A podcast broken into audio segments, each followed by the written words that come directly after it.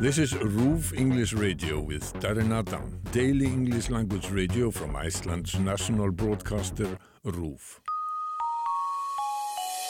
This is RÚV English Radio. Hello, I'm Darren Adam. Thanks very much for your company. Today I am in Hvanneyri near Borgarnes on a very cold January morning. We think it's about minus 10. That's what the car said anyway, or the thermometer when I left the car. And I'm with Ragnhildur Helga Jónsdóttir, who is the director of the Agricultural Museum of Iceland, which is tucked away here in Hvanneyri. And we're starting in an area where there's lots of wool.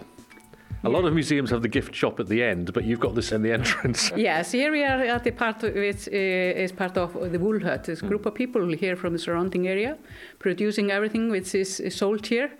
Everything from natural ingredients, mainly wool, but also horns and bones, mm-hmm. and uh, nothing uh, made out of this area. And uh, what is special about this uh, shop here is a every item which goes here through is gone through a quality check before it's sold. So we, uh, people can be sure it fulfills the quality okay. of it. And it is, yeah, it is unique. Uh, some of those, those uh, yeah, especially the sweaters we mm. are selling here, and it's a really nice uh, shop and a nice quality of this. Well, it's worth mentioning because it is the first part that you come to when you come here to the museum, but also if anyone is in the market for a genuine, authentic Icelandic jumper, worth knowing that that's available here. Mm-hmm. Yes, it is. Okay, let's step into the Agricultural Museum of Iceland itself, which is the next room along. And as we look at some of these exhibits, are, are you trying to tell the story of agriculture here in West Iceland or across the, the whole country? No, it is across, across the whole country. We have uh, artifacts from all around Iceland maybe most of them are here from this area, but we are showing the history of, of agriculture, how it has developed, mainly from the late 19th century, because uh, before that, it, agriculture in Iceland changed so little from settlement until the late 19th uh, century, mm. and then all this development we have gone through in the 20th century. Of course, uh, we can't show all the items which are the new artifacts mm. in agriculture, all this new technology.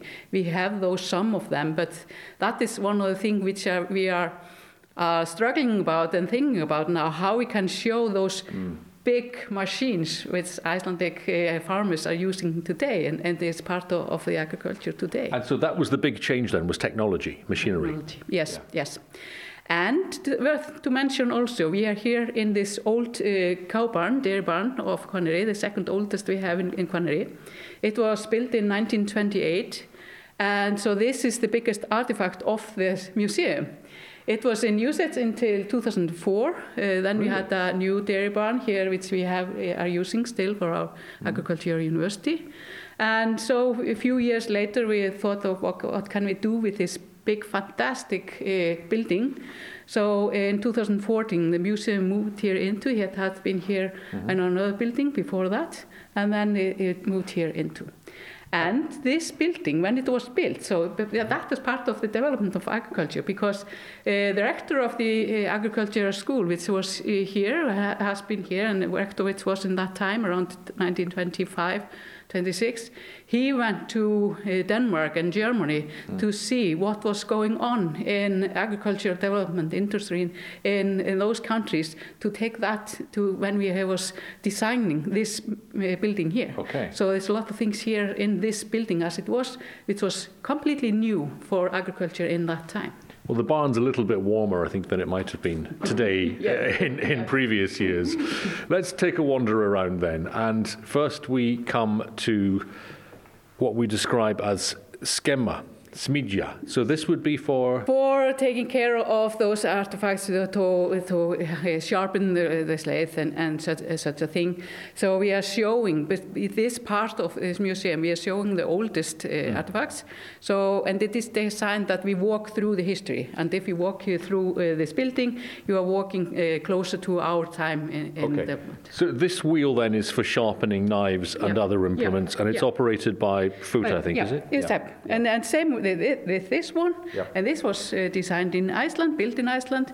So we are trying to have uh, those uh, equipment which was special, unique for Iceland. Either was uh, designed and made completely for here in Iceland, or it was uh, something technology taken from abroad and changed a little bit so it, it was better for the Icelandic conditions. So, how old are these? These uh, from the beginning of the 20th century. So, this is really the point, as you say, when machinery starts to play an important role in how people can survive in a country like Iceland, which was not an easy place to survive even 100 years ago. no, it wasn't easy.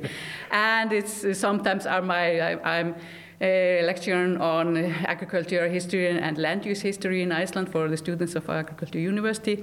And I sometimes say them, I admire the people to survive here, uh, all the struggle they went through, and with the eruptions, the cold Yes. years, etc., etc., with these conditions they had here and through the centuries. There are some fearsome, sharp looking objects in this case. This is for cutting the grass. The scythes. Yes, size, Scythes, yeah. Yeah. So, and that is one of the things which is uh, in harmony, or, or we can see that uh, how small items uh, like this has uh, affected the land use also. Because when we had a new type of dice in, in the 19th century, 1880 around that, then we didn't need uh, the timber or, or the coals for heating up to sharpen this, in the uh, edge of it. So we had a new type. We didn't need the coals for that, and we had used most of, of the trees in Iceland for this. So this is one of the things we had uh, already used the timber. So it was part of, of uh, yeah, combining it with the land use history. One of my former jobs in the UK was occasionally to cover farmers' shows when farmers would travel around the country bringing all kinds of agricultural equipment to various places and place it on display. I always remember it was very brightly coloured. Farming Yeah. machinery is very brightly coloured. And this machine that we have here is uh, it, it's a bit older than the ones that I was referring to on those farmers' shows. Again, another fearsome looking thing. It's like a very long. A very long bicycle is what it looks like, almost, with a saddle and two seats at the back, and then a very long frame, and what looks like a row of serrated triangular teeth in the middle. What's going on here?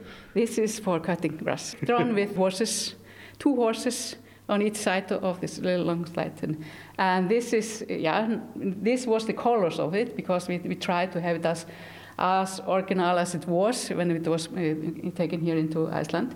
And thus, this was part of the technology. We didn't go very quickly through, or we took lately, on horse equipment, uh, especially because Icelandic horses are smaller than horses abroad. So they had tried, the farmers here had tried to import uh, horse equipment to Iceland, but they were way too big for the Icelandic horses and the Icelandic soil. So uh, it was later on that we had yeah, much more import of horse equipment, and this is part, part of that. So we went through horse equipment uh, history and uh, agriculture in a very short time. And why were they so brightly coloured, these items? Because it I seems don't like an unnecessary uh, step. Yeah, they, they were imported, so it was they There were in these colors. In these colours, which are bright red and But bright yellow, very, very brightly coloured. And another very brightly coloured piece of machinery to the left. It's blue and it's red. Two big wheels on either side. Again, a very uncomfortable looking seat in the middle. And this would be used for what? for raking the hay together. When it was dry on the field, then you use this for raking the hay. You use, horses to uh, take it in, and then it was uh, a dangerous job in some ways to sit there, and you needed to push it down to take it up. So the rake was, uh, the hay was in a, a line. And the Icelandic horse is very strong, small animal, but very strong and very hardy. Yeah, they were sturdy and, and they uh, really uh, kept us, uh, with the sheep, they kept us alive here. So they could uh, have used them as a, uh, for transportation uh, through the centuries. And even though we didn't use horse equipment so much until the late uh, 19th century, then uh, they were really uh, important for the development here. Here's our first, what you might just about recognize as a modern tractor. Fordson is the manufacturer, and this was imported in 1920. From, uh, I think it was Britain. How is this powered? with uh, gasoline. And this is, uh, this is number two of those tractors which came to Iceland. The first one came in 1918, and we celebrated that a few years ago.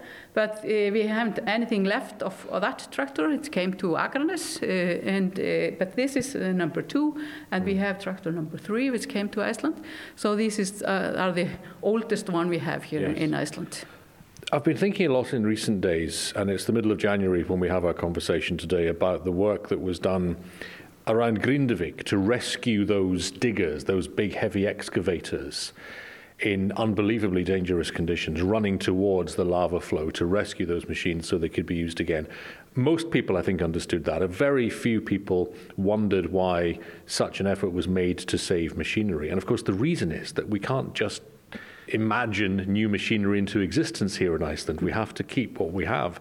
And when those machines are being used to build new defensive walls to protect people, they really do prove their value. I guess the same is true of farming equipment. When it was imported, it would have been very precious. Yes, it was. Of course, it was uh, expensive, and in the beginning, it was owned by the Farmers Association in its uh, area, mm. and it went from one farm to the next farm for plowing, harvesting, uh, and such a thing. So it wasn't used as much uh, on only one farm as later yes. on. But after Second World War, when we got the cheaper tractors, mm. then it was uh, privately owned by each farmer, and that it was really uh, the machine which changed everything. Yeah. In the same time, in the beginning beginning or the middle of, the, the, century, uh, people were moving from, uh, the working laborers were moving from the farms, so the farmers need to, to have machines instead of all the people which had been working on the farms. And the demand for uh, agricultural products went up. Uh, the labor in the farms went down, so they needed to, the machines, the tractors especially, to, to uh, cover yes. all this effort we needed to produce uh, for, for the market. And how mechanised now are Icelandic farms? We're walking towards the end of this barn, the old dairy barn, and the machinery is getting more and more modern. There's a is this a Land Rover? No, it's a Jeep to the left, isn't it? Willys, yeah. A Willys yeah. Jeep. And yeah. you can see the development of the technology. All of this still imported technology. Mm-hmm. Is that still the case in Iceland? Or yes. is there an industry that can make this machinery? Do we still have to import it? Uh, we, we, import uh, more than we did in the middle of, of the 20th century. So it was uh, factories here which made smaller uh, items uh, for the, of the technology for agriculture. Mm. But uh, that went down when, when the labor cost went up, and then we are nowadays it is. Uh, almost everything is imported. Yes. So that machines we have here in, in Icelandic agriculture just around the, the, country, these are similar as you can see in other countries. Uh, slight variance between mm. areas, but these are the same machines. Farming's really difficult, isn't it? Yes. And it's really difficult in a country like this. Is it easier now than it was? In some ways, yes, it is easier. And uh, some changes have gone really, really quickly through in, the, in agriculture here in Iceland. Mm. Uh, by instance, when we had the round bales, uh, in 1990, uh, all of the hay in Iceland was dried and kept dry in the hay barn. Uh, then uh, we had the first machines for round bale making in the years before, but after 1990 we completely quit drying the hay on the field, went into having round bales. Then you can have take it in uh, just a few hours or, or one or two days. Uh, before we had to dry it on the fields and in this rainy country can yes, yes. in the summer. So it could be really really difficult. So the quality of the hay is much much higher than we had before and it is it, it is just machine working. So it, nowadays you are just sitting in the tractor. It can be difficult also but it is in another part or it is different than it was when we were using our muscles yes. to all this uh, difficult work. So it feels like technology and science is always going to make things easier. I'm thinking about the scrapie outbreaks, which mm-hmm. hopefully are going to be limited by the breeding into the stock of this protective yep. genotype yep. that some sheep have. So, using science and using technology to make it easier, because Iceland's always going to depend to a very great extent on farming. Being isolated, being an island in the middle of the North Atlantic, we've talked about the, the need to import so much. It's really important that the farming sector survives and thrives here, isn't it? Yes, it is really important because we can we can have those circumstances that we can't import food. So we need to be uh, self-sufficient as mm. we can for, for our consumption here in Iceland because just being part of free free country. Yes. Uh, and of course, a lot of research have been done, uh, done now in the last decades to make it more suitable and all this by instance uh, barley we are growing here we are, have a lot of research in that mm -hmm. and to make it uh, we have gone through it to make it more is suitable for the Icelandic conditions, tolerant to the wind, uh, tolerant to the short growing season and uh, lower temperature than abroad. But now we can uh, grow barley, which is uh, yeah suitable for, for human consumption because that's the, the highest quality also. And these beautiful, I mean, they are beautiful machines. These beautiful tractors that you have and these vehicles, beautifully well preserved. How did you persuade families and farmers to give them over to you? That is not a problem. it is more problem to say no, thank you, because it's uh, regularly people are okay. I have this special tractor. Would you like to have it in the museum? Yeah. But we are uh, having our strategy. What type of tractors to so we can show uh, the overall development. Okay. Not we are not uh, yeah, selecting all types of Ferguson, but we are showing how the development is. Yeah.